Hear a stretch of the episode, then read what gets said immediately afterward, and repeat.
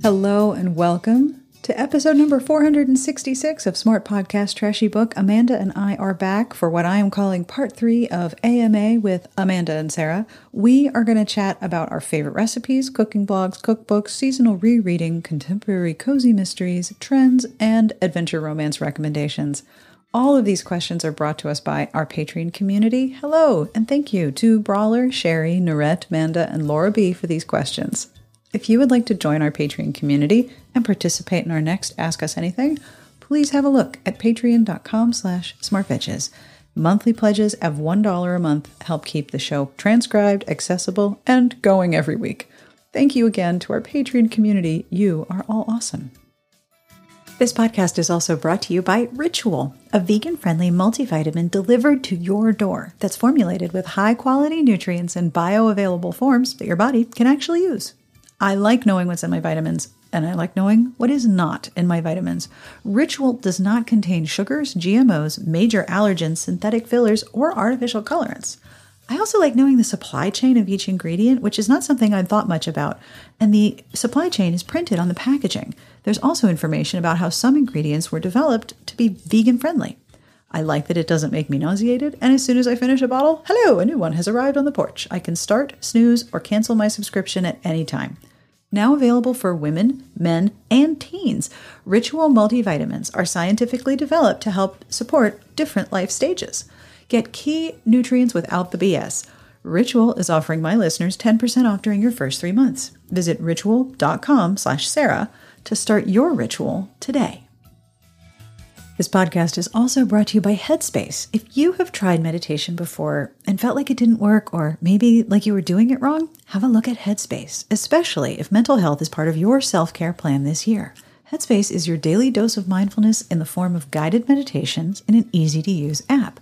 Headspace is one of the only meditation apps advancing the field of mindfulness and meditation through clinically validated research. So, whatever the occasion, Headspace really can help you feel better. Overwhelmed? Headspace has 30 minute SOS meditations for you. Need some help falling asleep? Headspace has wind down meditations that Amanda and their members swear by. And for parents, Headspace has morning meditations you can do with your kids. Headspace's approach to mindfulness can reduce stress, improve sleep, boost focus, and increase your overall sense of well being. Since I started using Headspace, my day goes a little easier when I start with meditation and I've meditated nearly every morning. I feel pretty great. I also love the Focus Music collection in the Headspace app. I love the variety and I love the curated playlists. Headspace is backed by 25 published studies on its benefits, 600,000 five star reviews, and over 60 million downloads. Headspace makes it easy for you to build a life changing meditation practice with mindfulness that works for you on your schedule, anytime, anywhere. You deserve to feel happier, and Headspace is meditation made simple. Go to headspace.com slash Sarah. That's headspace.com slash Sarah for a free one month trial with access to Headspace's full library of meditations for every situation. This is the best deal offered right now. Head to headspace.com slash Sarah today. Heads up to my fellow menstruating humans. I have some frank body talk and a nifty new thing to tell you about. This episode is brought to you in part by FlexFit, a better way to have a period. If you're like me, making sure you have menstrual supplies can be a little bit of an anxious chore. I never realize I'm out until I need one right that minute. And I've been wanting to try reusable menstrual options, but I had no idea where to start. I need something I can depend on that won't make me feel wasteful and that, you know, protects my clothing. But if you want a period product that looks out for your body, your lifestyle, and the planet, you've got to try Flex. Flex is innovating period care with products that are body safe, made for comfort, and made to keep you moving, and they have options. There's the Flex Disc, which is a one time use menstrual disc that fits perfectly inside your body. One Flex disc can be worn for up to 12 hours and holds as much as three super tampons. It's not a cup and it's better than a tampon. It is unlike any period product you've ever seen before. And if you want to go zero waste and have the planet love you even more, pick up the Flex Cup, which is a reusable menstrual cup that Cosmo rated number one. The patented pull tab makes the Flex Cup the only cup on the market that removes like a tampon. It's so easy, you already know how to use it. It is disability friendly. It is made with beginners in mind. It is velvety soft, completely body safe, and it will last for years. I am so excited to have a reusable product that works for me. My favorite part of the Flex experience are the helpful videos, in depth diagrams, gift sets, and Flexperts available to walk you through the entire process. You will never go back to products from the past once you try Flex.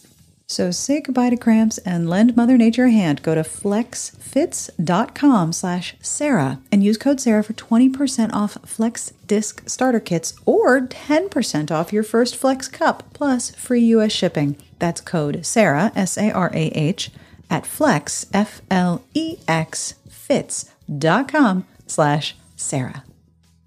We will, of course, link to all of the books and recipes and TV shows and videos that we mention in this episode in the show notes. But let's get on with this episode. Me and Amanda have a lot to talk about. On with the podcast.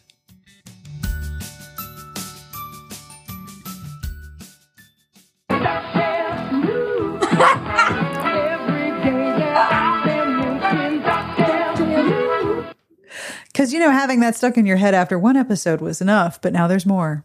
I woke up with Dolly Parton's nine to five stuck in my head. Ooh, that's one. I woke I- up with Fergalicious, Interesting. which I have not heard in many. It's not even like it was on the satellite radio when I was in the car for two seconds. It- I haven't heard that song in forever, but I had Fergalicious stuck in my head. It was very strange.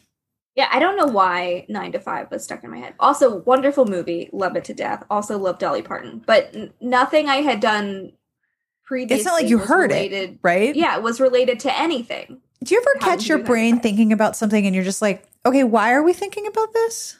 Oh, all the time. Like what what what what is the synaptic connection that led us here, brain? Could you just trace that back for me? Because why are we thinking about this? I'm so confused. I mean, I know it's silly, but I was, I was like, uh, my brain has a mind of its own, but really, it does. No, it really does. I mean, if you Yeah. can if you are Olympic champion overthinkers, your brain is ready to do its own thing at any moment. Oh yeah. Oh yeah. Oh yeah. I'm way good at it. Well, There's no choice. no brain's going to engage. Brain's gonna brain. Yep. And sometimes you get weird, weird songs stuck in your head. And the song that's in your head when you wake up can be very bizarre. Like, was I dreaming about this song? What in the world? I don't know. And it's also, I think we've talked about this too. The capacity of a brain Yeah. to remember songs from like 20 years ago. Holy crap. We've done multiple episodes about But how well we remember some I random routinely shit. forget, like, I routinely go to the grocery store and forget the one thing that I was supposed to get and bought a bunch of other shit. And then I get home and I'm like, Damn it. I went out to get flour and I didn't get flour. But here I've got a 48 ounce jar of mayonnaise, so that's good. And I can remember the song that was playing in my grandmother's car on the way to elementary school. No. And I remember everyone thought I was a weirdo because my grandmother would listen to oldies. So as an elementary school student, I never listened to like a lot of pop music. I remember like like Crocodile Rock by Elton John. Like everyone was like listening to whatever was popular in like 1996. Oh But- my gosh. Like I can remember that. Do you want to know the per the first pop song that I can remember being aware of, like the first popular song that wasn't like my parents listening to the oldies or whatever? Mambo number 5. No, I'm too old for that. no, unfortunately. I, and and it wasn't even Mambo number 1. Adam once had a trivia question was name all of the women in Mambo number 5 and between him and the other people on the team they got it and I was really proud and also Monica, Sandra, Sandra, Rita, Rita, Yep. that's all I need. A little bit of Tina, Tina, Jessica. Jessica. Yep. See, there's your book series right there. You have to write a one book for every woman in Mambo number five. But like don't don't like mention it. Just, Just see do if it, anyone yeah. catches on that the And- five books in the series are the Mambo number five five ones. yeah, well, we'll see if anyone notices. no, the first song that I remember being aware of as popular was the original Africa by Toto, which was 1982. So I was That is- seven. Eric's favorite song. Oh, God. Uh, our second date we were at a bar Oh boy. with two of his friends, As you and do. Eric. And Eric goes to the bathroom, leaving me with his two friends, and we're talking. I And mean, you gotta go, you gotta go, right? Africa comes on, and his friend is like, "Oh my god, where's Eric? This is his favorite song." and literally, like a second later, Eric is running out of the bathroom as if he had to finish what he was doing real fast because Africa was on. And he was like, "This is my favorite song." But you you can experience it in the bathroom. It's it, it's still your favorite song if you're peeing. Yeah, so that's what I think. of. But Af- Africa's a very good song. The Weezer cover, I think, is garbage. So All right, so there's Angela, Pamela, Sandra, Rita, Rita. Monica, Erica, Rita again, Tina, Sandra again, Mary, Rita, and Rita Jessica. and Sandra really must have made an impression. they they really did. They don't listen to Toto in the bathroom. also Lou Bega is German. He's a German musical artist. Well, bless him. That's Yeah. awesome. But that how, how many is that? That's like a nine book series. You could get a serious Yeah. a serious uh, backlist going just by writing a story for each of the Mambo Number Five ladies. yeah, there's You're welcome to this idea, there. everyone. You're more than welcome to it. Yeah, we don't need credit or anything. No, just go. If you if you do make it, we want to know. Yeah. Oh, please, please let us know the Mambo Number Five series and what you decide to call it, other than the Mambo Number Five series. Yeah. Maybe it'd be like Mambo Number Four. Well, there's nine of them, so it shouldn't be like Mambo number nine. Well, yeah. What if they're all like competitive ballroom dancers? Oh, snap. Man, that could be really cutthroat. But then they still need more than five mambos if they're competitive ballroom dancing. Well, they can do other. They could do like the salsa, Cha-cha. just- yeah, all sorts of. Yeah, bust up. there you go. Yep. Look, the series has written itself. People, you just We're- need to. We're here for you. Mhm. Dancing with Lou Bega. Yep. I don't even know how we got on this topic. I don't even know. No idea. So Laura B asks, what is your favorite recipe blog or cookbook lately? This is such a good question. I love this question. yeah, Sarah could probably talk about this for like a good forty minutes on her own. Yes, because not only do I, I I meal plan and menu plan, but I like trying new recipes because I also get bored of things easily. So to make Yeah. it to, for a recipe to make it onto the I'm going to make this a lot, it has to be really really good.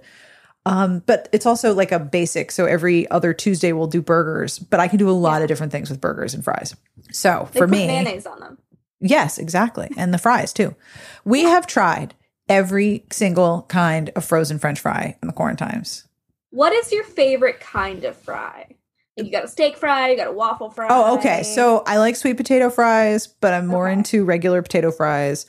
I like a big fat crinkle cut with a good coating because there's a crispy and a, a pillowy inside, and there's more Yeah. room for topping, and the topping will just sort of hold on to it. And if you're going to make fries as a base of something else like poutine, you want the waffle fries to hold in the ingredients, sort of Mm-hmm. Like spiral pasta and holding in the sauce. yeah.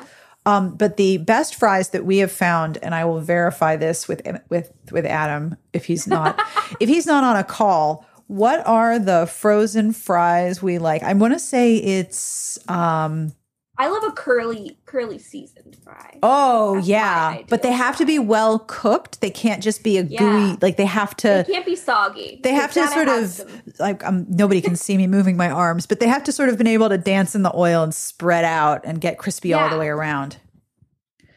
Ore-Ida extra crispy fast food fries. They are not Okay. ridged or waffled or you know they're not ribbed They're for your regular, like a McDonald's No, fry. they're just straight, but they have a really good coating that when you bake them in the oven they get good and crispy. And they can That's- actually I like a crispy fry. Like I love Yeah. when, like if you go to fast food restaurants, I like the little tiny crispy bits that always wind up at the bottom of like the fry pack. I went to college with a girl. I went to a women's college, so it was all people identifying as women's. I went to college with a girl who had a whole life philosophy about the fries at the bottom of the bag. That you think you're done, and if you go looking, there's always one more good thing. There's always one fry in the bottom of the bag. There's always a French fry in the bottom of the paper bag. And if my friend Claudia from college is listening to this, she is now screaming the name of this person because we heard this theory a lot. But there's always something to look forward to. There's always something more. When you think you've finished something, there's always one more fry in the bottom of the bag. And it's the best fry because it's got all the salt on it. Is best fry. It's totally the best fry. I- I'm corrected. The extra crispy Ore-Ida crinkles are also good, but the kids don't like Okay. crinkle fries, so we don't get those as much. okay. So if, if you're going for frozen fries, Ore-Ida is our is our brand of choice. But because I menu plan, I am always looking for new recipes. So I subscribe to the America's Test Kitchen Cooks Country Cooks Illustrated website collection. I want to say it was like 30 bucks for the year. It wasn't horrible. But I feel like they often have like deals. yeah, they'll they'll have a deal, and there's always some kind of coupon or deal somewhere. But the thing I like about it right now is that they have a rotation of their published cookbooks that they will mix into the available online recipes. So you can search the recipes of a specific cookbook and start trying them out. I also borrow a lot of cookbooks from the library to try them out because nothing is more annoying than thinking, "Oh, I'm going to get this cookbook," and there's like one thing you make in it. yeah. That's annoying. So the Test Kitchen Cooks Country Cooks Illustrated website is pretty great. And I also did a post with Shayna about Nigellissima, which will be out uh, by the time this episode comes out. It'll be out. Yeah, I think yeah, it comes out. It comes out this the week. week that we're recording this. Yes, comes out this week. So Nigellissima is Nigella Lawson Lawson. turned all the way up to 11 and a half. this show is porn. It is porn. It is porn with three syllables. The cookbook was not as good as the show, but the show was amazing. Like Shayna and I just exclaimed at each other about it. And there's only seven episodes, so you have to portion them out You carefully. have to savor them. You have to savor them, but trust me, they're worth savoring. The music is porn music. It is incredible. There is one part where she keeps all of her licorice in a black tackle box and then goes into her suggestively lit pantry in black satin pajamas and pulls out this like BDSM box and and, and then shows off box all like that of licorice. Yes, it is full of licorice. It is incredible. I love it. So Nigellissima on BritBox. BritBox is a subscription. It's I want to say seven bucks a month. I think there's a month free trial, and there's if you like British Murder Show, there's like all of them. All of them are there. I the also think you've done a post on BritBox. I have done a post on Right, BritBox. yeah. Yes, Jane and I both are BritBox people. The cookbook for Nigellissima I borrowed from the library was not as good as the show, but the show came up with some great recipes that we've already tried. So those are my suggestions right now. What about you?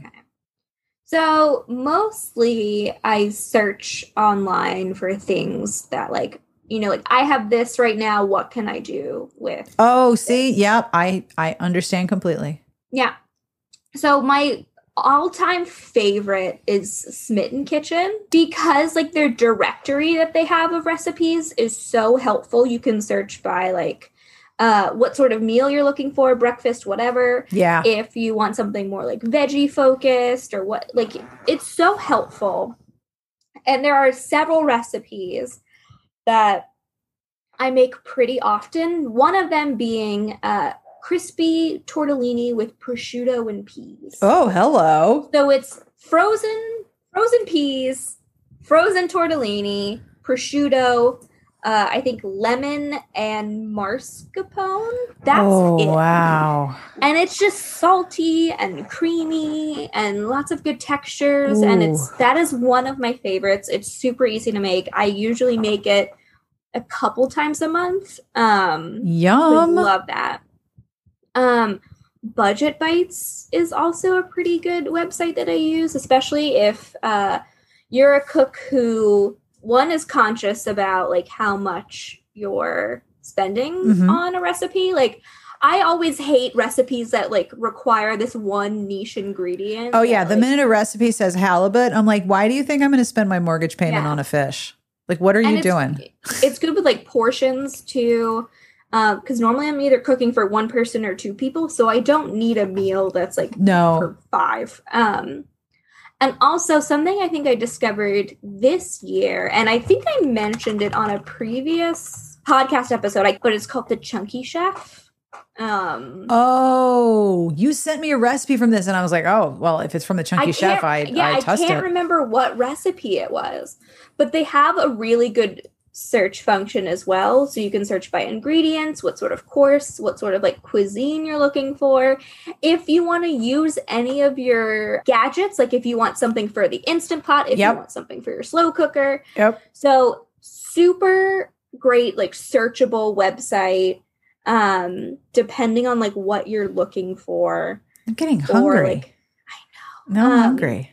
Love the Chunky Chef. So that's typically like the three that I use that have very good search functions. Um, because like I started doing a CSA this year. Oh yeah, you've made some pornographic yeah. meals with your And sometimes they like send me things and I'm like, I don't know what the hell am I going to do with this? And so yesterday I can't remember if it was the chunky chef or not, but I got a lot of squash. And so I made these like parmesan squash chips in the oven.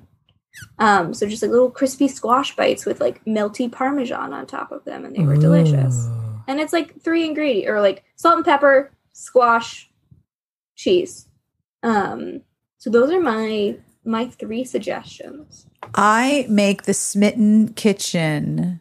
I call it grown up spaghettios, but it is. Yes. Um, I've made it after you recommended it. It's so good. It is not cacio e pepe. It is pasta e ceci. Good job, brain. Excellent also, work. I'm very proud chunky, of you, brain. The chunky chef recipe I made was uh, the ma- the baked mac and cheese. Oh yeah, that's the one you sent to me. Mm-hmm. Mm, very good. One other cookbook that I do love a lot is uh, One Pan Wonders from America's Test Kitchen. I make about four or five different recipes from that on pretty pretty frequently. And then the Multi Cooker Perfection cookbook is great for things like risotto or instant pot mac and cheese. My younger child does not like mac and cheese. He doesn't like melty cheese. He doesn't like thick foods generally. He loves this macaroni and cheese. It is so good. The secret is that when you cook the pasta and the water in the instant pot, you add powdered mustard and it adds such good flavor to the pasta. It's incredibly good. I, I could eat it right now. I could eat it right this second. It's if, 11 in the morning. If, if people are unsure about cookbooks, I feel like America's Test Kitchen, their cookbooks are pretty solid. Yeah. Um, one of my favorite cookbooks is their complete vegetarian cookbook. And oh, that's a, a vegetarian. Good one. But they have this recipe that's like eggplant involtini. You roll it up. You take like a little cheese bomb essentially and roll. roll the like eggplant around this little cheese bomb and you like bake it and it's just so good but yeah so, so I you know America's Test Kitchen knocks it out of the park we are also making this week uh, falafels, which is when you make falafel batter and you cook it in the waffle iron. Ooh. It is so good. The secret to falafel is actually not cooking your chickpeas. You soak dried chickpeas and then you just chop them, you soak them overnight, and then you chop them up in the food processor with, you know, garlic and parsley and everything else. But when you cook them in the waffle iron, they get nice and flat and crispy and chewy on the inside, and all of the little divots hold the tahini and the vegetables, and it's that so sounds good. delicious. But I usually don't have the fore foresight. Like if to- I like, I want to make something now, and then I read the recipe that's like, this needs to rest in a thing for eight hours. I'm yeah. Like, Fuck. And I'm you're not, and you're a mood eater, so you're like, I want falafel now, not tomorrow night. I, yeah, I don't have that sort of advanced planning for food. That's one of the things I love about the pasta and chickpeas recipe. If I have the pasta and the chickpeas and some tomato paste, I can make this recipe and I can I can fudge everything else. Yeah. Yeah. And it's very easy to have pasta and cans of chickpeas and tomato paste in the house. Also, like, they last Smitten forever. Kitchen has that like pasta sauce recipes where it's just like canned tomatoes and an onion. Oh, and butter. Let it like simmer. And I made that on vacation. That recipe so is so easy. easy. I was in a condo in Utah in oh, this was January 2020. This was probably one of the last things we did. This was when we first started hearing about COVID. Was was Christmas 2019, early 2020. Um, you get a can of Italian tomatoes, some butter, and half an onion. So yeah, that's all it is. And I it's forgot so to easy. buy the onion, and the onion was like way down the mountain, and I was already pretty low on oxygen.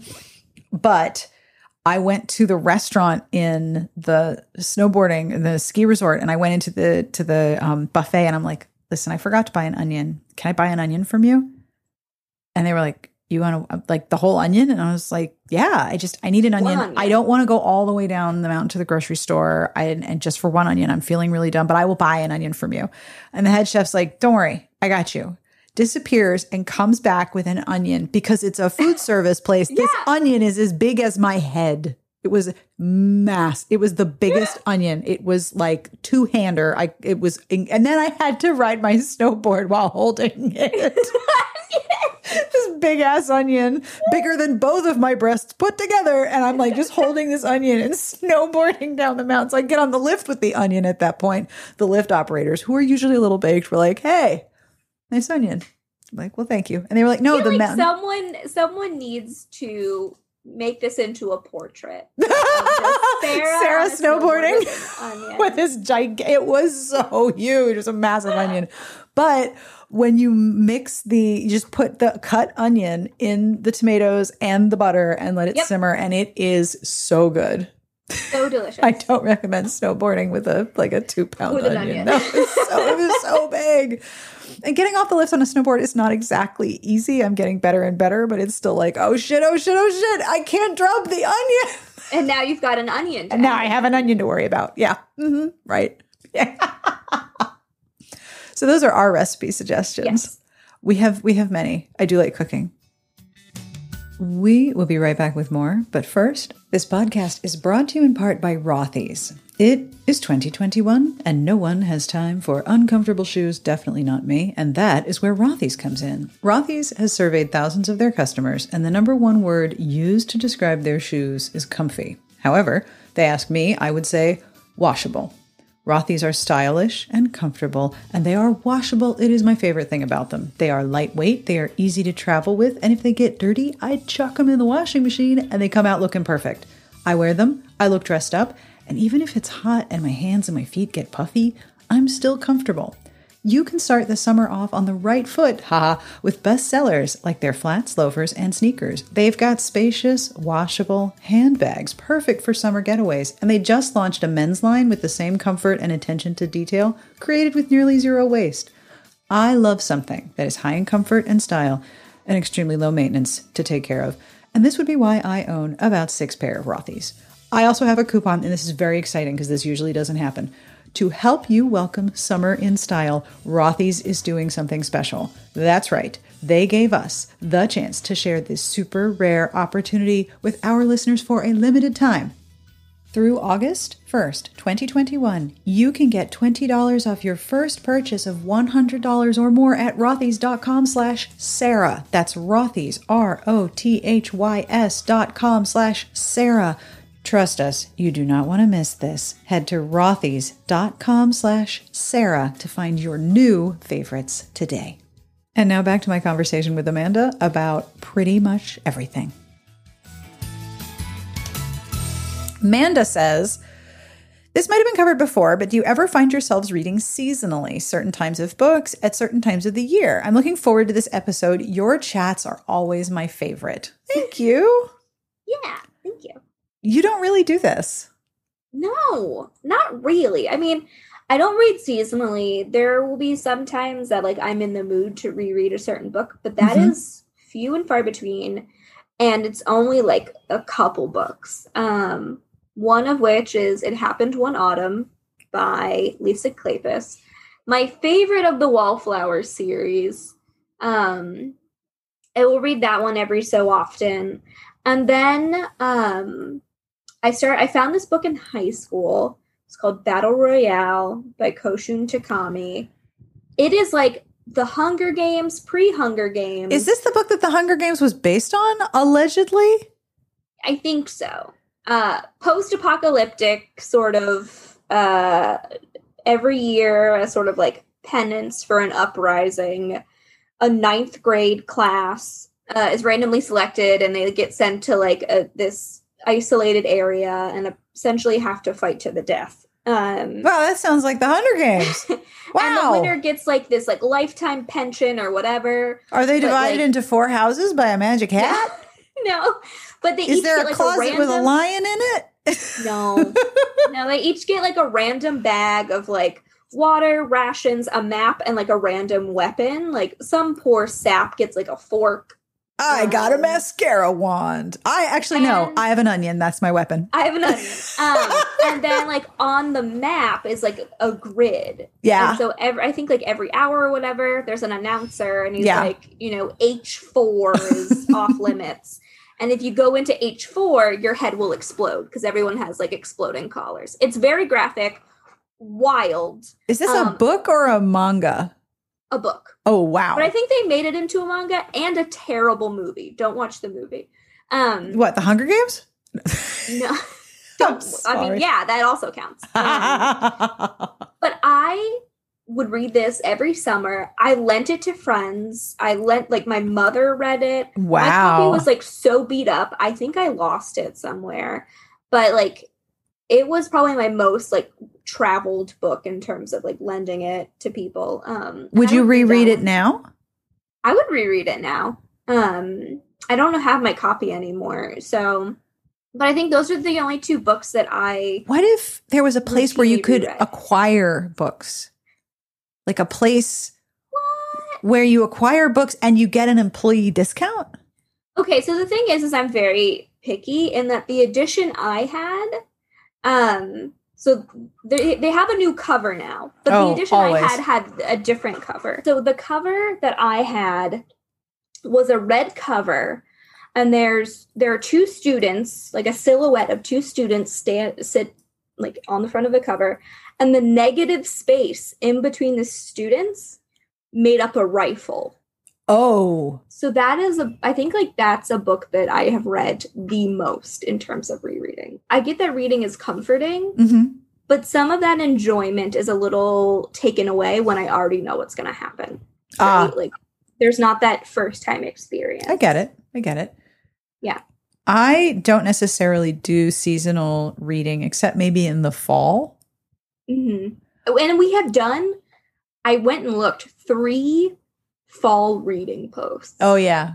Well, I think it's I think for me, it's in the northern hemisphere when it's fall, it starts to get cold, you go inside, you you want to, you know, snuggle under some blankets and it, it, it there's always a different kind of reading that happens for me seasonally, but it's not like there's the same type of reading every time. One thing I will say though, I think this summer, summer 2021 in romance is baking baking competitions, baking romances, food romances, food trucks, and it, it- and like I said in the last episode, does it have an illustrated cover? It's contemporary. You're good. So this summer is all food, food trucks, food competitions, baking. There's a lot of books about baking. This fall, there are so many books with witches. There, it's it's like somebody heard me say, "Wow, I could really go for more witch romance," and holy shit, there are so many. Like it's incredible how many there are. Okay, there's a letter to three witches. There's witch please. There's payback's a Payback's a witch. There's cackle. There's the Ex Hex.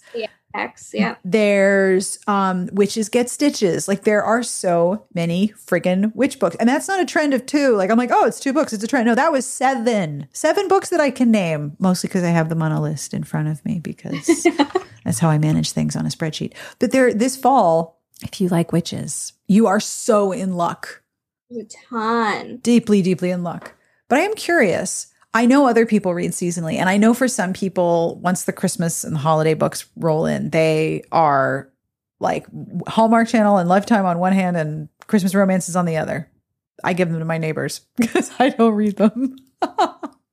Norette asks, I would love some recommendations for contemporary cozy mysteries that have a romance element. We have done this rec league and we have lists, and this is definitely one of my favorite types of of, of romance. And it's or or mysteries. And it's particular because sometimes a cozy mystery will just skip over all of the negative parts of death to the point where I'm like, are you people even sapient? Like, do you have feelings? Like, there was a dead body and they- disappear like a non playing character in a video game. They just zip, and the dead body has become a reason for us to do things, but it's not actually a real death. That's fine. So I struggle sometimes with cozy mysteries where death is like, oh yeah, sure, dead things. Dead dead people happen in this town every week. Have you seen our TV show? Like someone's always dying and no one is suspicious here in this Yeah, like why isn't anyone worried that we've had like four dead bodies in the space of a month? Yep. That was one of my favorite elements of the book, They Never Learn, because this woman has been very carefully plotting and killing terrible men for years. And finally, someone's like, wait a minute. Wait a darn second. Wait a minute. This college has an absurdly high body count. And then there's a task force because they're like, wait, wait, um, wait, that's a lot of dead people. Maybe we should do something like form a task force. but we have links for this we will put in the show notes. And Amanda has some suggestions as well. I just have a couple. Um, I think Dial A for Aunties by Jesse Q Sutanto has like a romance element, Mhm. if I remember correctly. Um, And it's a silly cozy. yeah. Oh, yeah. It's like uh, one of my friends described it as Crazy Rich Asians meets Weekend at Bernie's. Yeah, I think that's the book pitch. Oh, is it? Yeah, I think that's yeah, Erin calls it that. This is one of her titles. Which I think it's like a kind of a fair comparison. The, Yeah. The family puts on like events and weddings for very wealthy, like Asian, like South Asian, East Asian families. And, you know, a dead body gets shipped to a wedding by mistake. Um, Oops. And then I think Charlaine Harris's Aurora Teagarden series. That's a pretty good suggestion. Yeah. Yeah, I tried book one, not for me, but I'm also not much of a cozy mystery reader either. So, you know, I'm not the targeted audience, but it's Charlaine Harris. So I think everything she writes kind of has a romantic element to it. A little bit. Uh, yeah. But those are my two suggestions. We have a rec league that was like mysteries with romance crossover appeal. A lot of them are historical mysteries, but there's some other like more contemporary cozies in there. There's some contemporaries in the comments for sure. and that was a very popular one. I feel like the last two to three years, like cozy mysteries and historical mysteries with romance, were having a, a moment. Yeah. I think a lot of the genres are starting to overlap more and more. There's a lot more fantasy romance, and then there's fantasy romance and fantasy YA romance. Yeah. Somebody had emailed me because they were looking for um, paranormal historicals that weren't werewolves and vampires. And they were like, well, if I search paranormal historical romance, I get paranormal. It's a fantasy. exactly, it- I get I'm, werewolves. I I get very strong opinions about the line between paranormal and fantasy. So paranormal is more creatures and fantasy is uh, abilities and environment. Yeah. I mean, that's a pretty good demarcation, right? I would say so. That's how I would describe it. Speaking of, Cheri Yeah. would like to know what trend in romance are you most excited for in the next few years?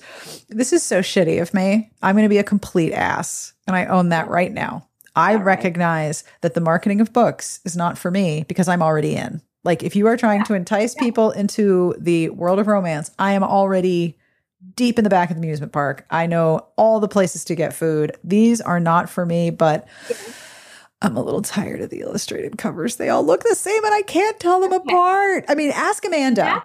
Ask Amanda. How many times? How many times am I like, okay, so what's the one with the yellow and the hair? The the illustrated covers for me are becoming a giant monolith of primary colors and I can't remember what books look like anymore because there are so many and they all look the same. And I understand that they work. I understand they work so good and they Yeah. are gorgeous. And I love some of the illustrations. I'm not saying the art isn't good. The art is great. Just there's so many. I like I looked at a wall of here's our hot summer romances, and I'm like, you want me to oh. remember words now? I used to remember cover images, and now I can't because if I say it was an illustrated cover with a dude and a girl, well, I'm going to be buried under books. So that's what I want. I'm I a get a terrible little- person. I get a little curmudgeonly about people shitting on illustrated covers. Please note, I am not shitting upon them. Yeah, I am no. just But this has come up confused by them. times. Like, oh, it does. People have very strong feelings against them. I understand that. and I get that like sometimes an illustrated cover conveys like this is a rompy like rom com, and inside it's not the case. Yeah, Um, couple of the those. mix, mixed messages, but from a selling standpoint and from a bookseller standpoint, I have tried to hand sell clinch covers and mass markets to people who come into a bookstore. They will not have it. Nope. Like they won't. I've had Completely different audience. I've had people say, "Oh no, I can't read that." When I try to hand sell "When a Scot Ties the Knot" by Tessa Dare. Yeah. So like I can understand the criticism of the packaging doesn't match what's inside. That's totally fair and valid, especially like if you want something light and you read it and it's angsty and maybe triggering for you or whatever. Yeah. But like also it's done a lot for the genre and if you want romance to keep selling, you're going to have to deal with it. I mean, it sells. It works. It does. It is a trend that is working. And and I still get press inquiries like, "Hey, I'm writing an article and what's with all of these illustrated covers?" And I'm like, "Well, um, it is a trend because it is profitable. books. I'm super it- boring. It's profitable and that is why. Thanks very much. It's good for We'll be here all week. It- It's good for new readers who Yeah. It's a it's it's visually attractive aside from the homogeneity of the covers when you look at a like a an anticipated list. I feel like whatever comes next is going to be astonishing to break out of that homogeneity. Whatever I mean- works and and grabs the audience and makes the book like a visual accessory the de- degree to which the illustrated covers have done that like I get all of the things about why they're appealing and I completely understand why they work. Like I get it. I am so curious to see what breaks through the homogenous production value into something new that says this is a romance. Yeah, I really don't know. I don't know either. So in today's books on sale, uh, for example, there's an erotic contemporary that's on sale um, that came out in the like early, like I think it came out like 2012 or 2013. Um, and it reminded me of that trend a la Fifty Shades of like erotic contemporaries having like the single item on the cover, right? yes, but it was always like a like a, a, a Link or Right. It was ring. some accessory that was masculine coded. And I used to joke that they're going to start using the suspenders that keep your socks up and some tie stays. But like I like bless my grad school professors who would give me assignments that had to do with my interests. But like I had to do a report on like how 50 shades changed uh romance packaging and marketing. oh, God, didn't it? Um but yeah, so I don't I don't think I can predict what the next thing will be. whatever see the thing is with with publishing there are some really talented artists working with publishing and maybe the illustrations will grow more ornate. I also i also like the almost like the paper cut style where each layer has a shadow where it looks like a like a collage. Have maybe you seen the cover of maybe- Tokyo Ever After? no. So it's like a Princess Diaries new YA, um, Mhm. but the it's got a paper cut sort of style, and also like I've said this before and I'll say it again: YA covers are just killing it. oh they're gorgeous. Killing oh it's beautiful. Isn't it beautiful? that's a beautiful it's almost like a, a collage and a flat lay had a baby. Yes. it's gorgeous. I think it's and it's that picks really up on the trend of social media flat lays where everything is photographed straight down from above with with very diffuse light. There's no harsh angles. It's all Yeah. very very lit from around. It, yeah it i do not know how to appeal to an audience that isn't me. I'm already in the house. I'm already in the kitchen. I'm already you know I, i'm already fluent in this and i'm already on board. You don't have to sell the cover to me. I don't have strong feelings about what the cover looks like in terms of the And book you- i'm going to want to read it digitally a lot too, so Yes. you don't even see the cover most of the for time. me the challenge is because of how all how how sameness there is how much sameness there is i can't tell them apart and i can't remember them enough because my brain the reason HaBO exists is because that's how my brain is i don't remember titles and authors and i used to remember covers but now they're all the same so i can't do that so i'm like I, you know the one with the um the guy who did the thing and amanda's like oh so da, da, da, thank Yeah, you that, that's how my brain is. That's why HaBO exists because that's how my brain is all the time. It is a hot miracle that I can ever make a recommendation with the cover and the author and the title. And it's usually because I have it in a spreadsheet. Bransler request recommendations. Bransler! Bransler. Uh, for those of you who don't know, Bransler is a frequent um, audience member. I don't know of the smart smart Twitches Yes. Smart Bitches Twitch channel. Bransler is wonderful. So Hi, Bransler. hi, Bransler. Bransler says, "I like action, survival, sci-fi, and suspense setting, but too often those involve ultra macho alpha heroes who are jerks, or heroines who are also overpowered jerks." Smart, competent characters are wonderful. Jerks are not. Can you recommend books in those genres with more likable characters? Um, Julie James, first off, if Oh, you like suspense. Um, yeah. and we've done a couple posts. uh, We've done a rec league on what's called competence porn. We have like also a tag on the site for competence porn where this is more of like Sarah's wheelhouse where people are kind of like emotionally intelligent, emotionally fluent. Yep. Um, you know, like not really any danger banging or danger boning. Danger happening. boning. That was Elyse's Um, term. They're after us. We're in the stairwell. Time out for boning. Time out for boning. We're we're in such danger that we're too horny. It's it's Um, hard to stop the horny pants. Yes. So we have a couple of those. And then I think another adjacent rec league is our like more knowledgeable heroines rec league where um I wouldn't say like the hero is like a beta hero, but the hero is comfortable taking like a back seat to the heroine who might be more knowledgeable about an industry, more knowledgeable, you know, in the bedroom, whatever. Um, so lots of like secure romantic partners. The series that Catherine has been reading and reviewing uh, by T. Kingfisher, uh, Paladin's Grace and Paladin's Strength, are those the Yes. the- yeah, so it's like fantasy, um, and I think they have some Yes.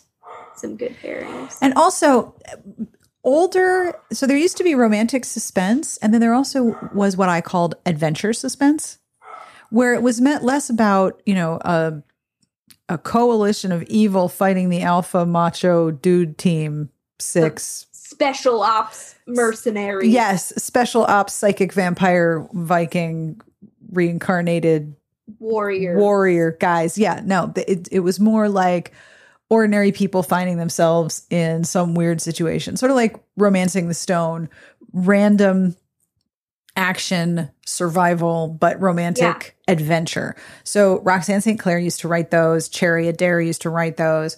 Early Zoe Archer is like that, but they're more there's a magical paranormal element, Yeah. but the but the Compass Rose? Is it Compass Yes. Rose series? no, Blades of the Rose. Blades of the Rose. Compass Rose was Gail, Gail Dayton. Good job, Brain. Thanks, Amanda. You're welcome. I would love some more adventure romances. Oh, like yeah. Jones or like The Mummy or whatever. that would that would be you know what trend are we excited for in the next few years? That would be a good one. I would love yeah, I also just want more fantasy romances too. That's all I want. That's all you want? That's all I want. Okay. and that brings us to the end of this week's episode. Thank you again to Amanda for hanging out with me. Thank you to Garlic Knitter for the transcript. And thank you to our Patreon community for bringing us such delightful questions. We will definitely be doing this again. As always, I end with a terrible joke. And I love this joke. It is among my favorite things to find a joke so bad and then think, oh, I can't wait to tell everybody about this on the podcast. Are you ready? Here we go. What pan is the best pan to make sushi in? Give up? What pan is the best pan to make sushi in? Japan. that is from Most Stomach 4240 on Reddit, and I am deeply grateful. Japan. on behalf of everyone here, we wish you a wonderful weekend and the very best of reading. We will be back next week, but until then, stay cool or warm if you're in the Southern Hemisphere. Smart Podcast Trashy Books is part of the Frolic Podcast Network. You can find outstanding podcasts to listen to at frolic.media slash podcasts.